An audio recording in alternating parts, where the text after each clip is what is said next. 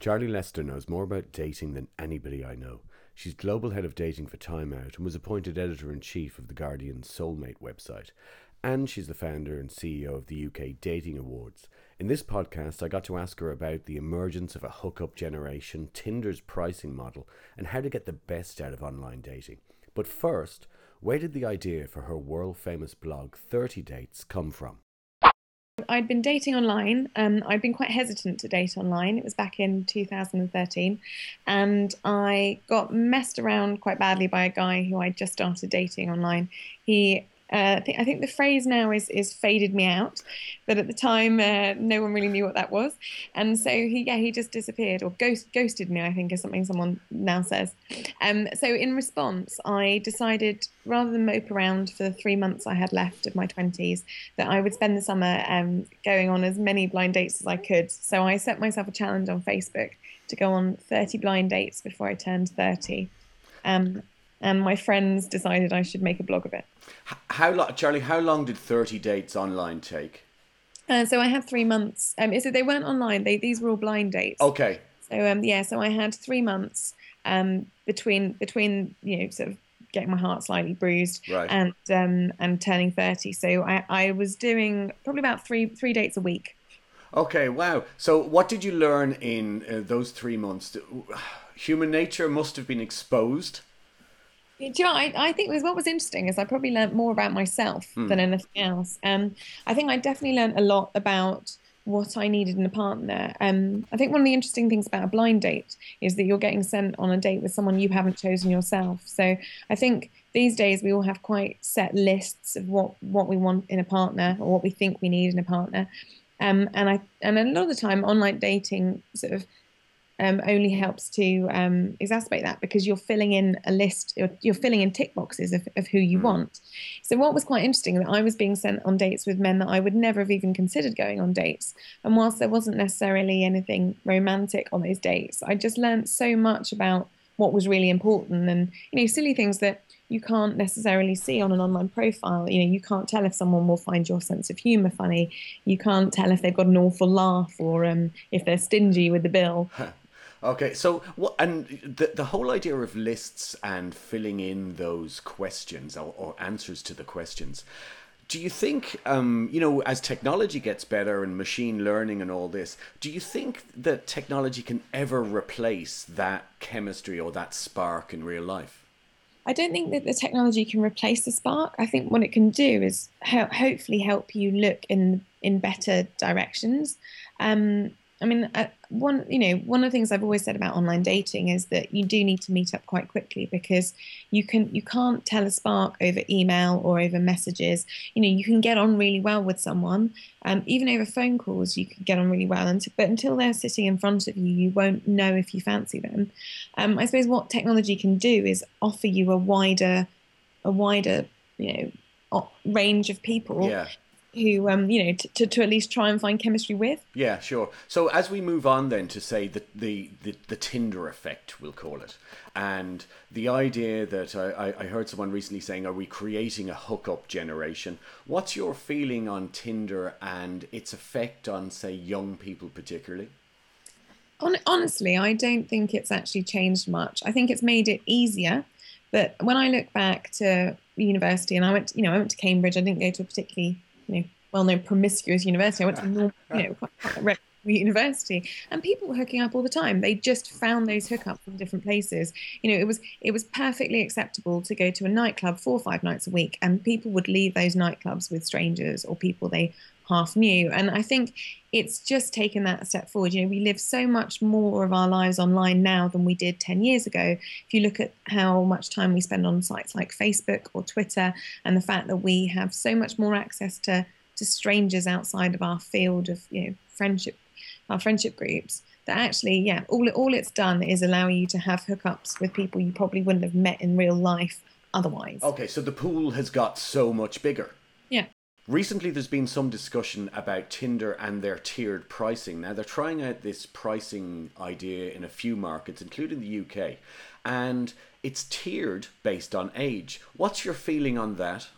So, I think what they've recognised is that people use Tinder for different reasons. And so, yes, potentially younger you know younger Tinder users are using it um, for less for more casual purposes. Um, you know, if you look at online dating as a whole, you have a whole range of sites, and the ones that people view as the most serious, the ones that people view as the sites where you can find your potential husband or wife, are the expensive ones. They're the ones that do a lot more matching. Um, so you know, some I, I, don't know the pricing point, but I think I believe eHarmony is around thirty-five pounds a month, and you know, and that one you fill in forty pages of questions about yourself before they can even show you someone that they think you're matched to.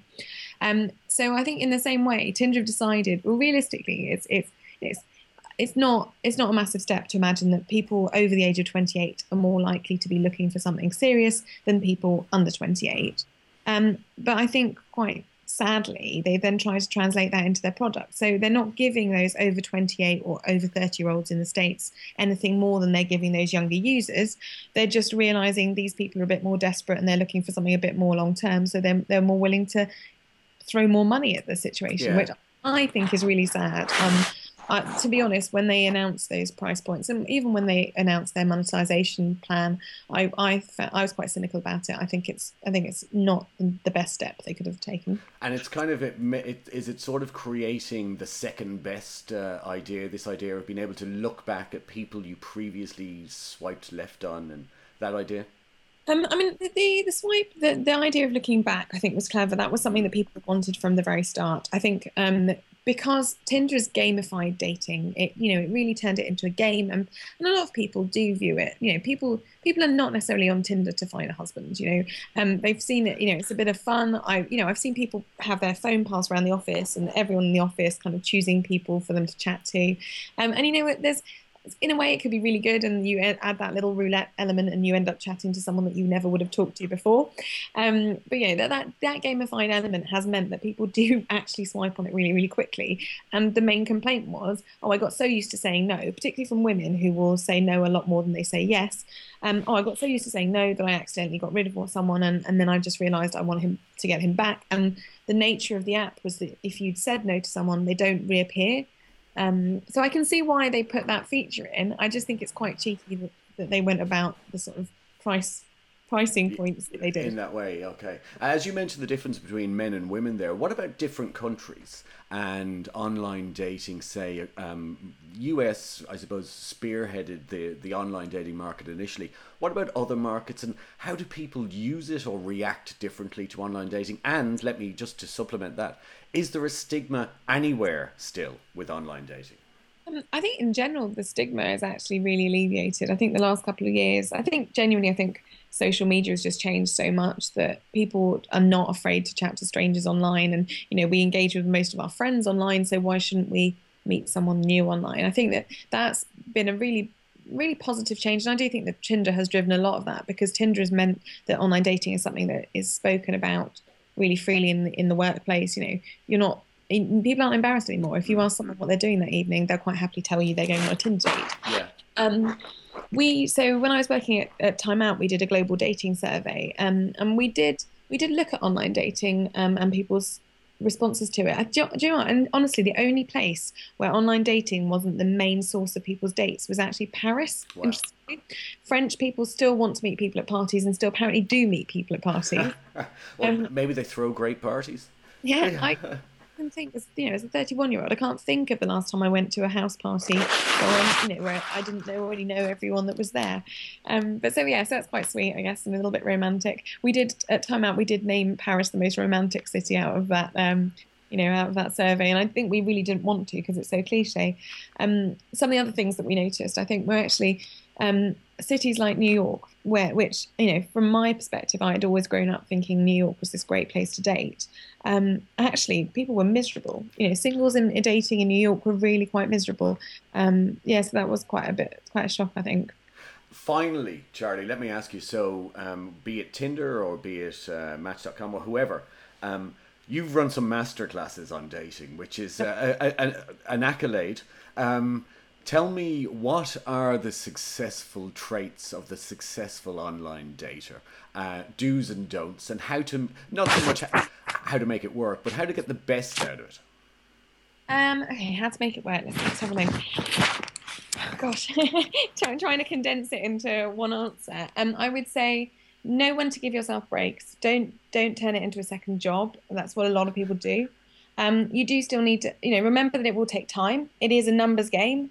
Um, don't ever put all your eggs in one basket. Don't, um, you know, until someone tells you that they're exclusively dating you, mm. don't assume that because these days dating is a numbers game and they may well be chatting to other people. Um, I think a lot of people get quite hurt because they see, they spot one profile online that they think, oh, this is the person for me. And really you can't you just can't make those assumptions the very nature of online dating sites you know is that people can talk to more than one person at once um, so i think yeah you, there's got to be a bit of an element of self-protection. Um, get out there and meet people. You know as soon as you feel safe meeting someone as long as you know that you've got enough in common you know you can do things to make sure that you stay safe like meeting in a public place and stuff. Um, don't be afraid to meet up quickly because like i said earlier you know you're not going to recognize if you've got a spark until you know until they're they're sitting opposite you. Um, and one of the things I always say is try to avoid just going for a drink or dinner on the first date. Co- people think coffee is a casual first date, but it's not. It's actually quite intimidating to sit opposite someone with just a cup of coffee in front of you as an icebreaker. So I would, yeah, I would say get out there, do something you wanted to do anyway. You know, we've all got very limited spare time, so make the most of it and just just enjoy yourself. Charly Lester, thanks for joining us.